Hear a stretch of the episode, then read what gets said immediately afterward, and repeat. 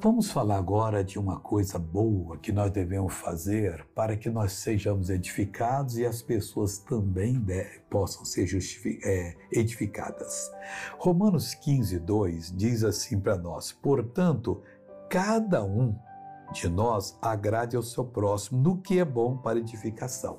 Se nós agradarmos, ele vai ser edificado, nós vamos ser edificados. E se nós não agradarmos, o que, que vai acontecer? Nós não vamos ser edificados.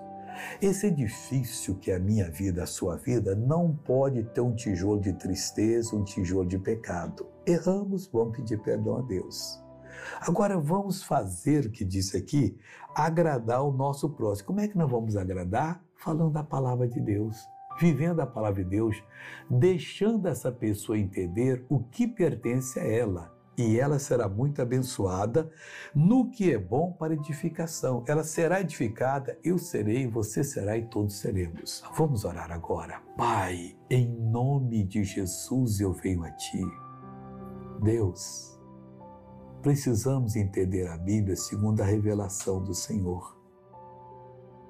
E Deus, nisso não tem ninguém mais inteligente do que o outro.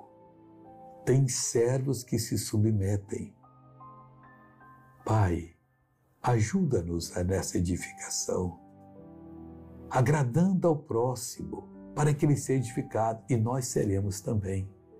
Em nome de Jesus, eu repreendo todo o mal da sua vida e determino que você seja abençoado em nome de Jesus. Amém.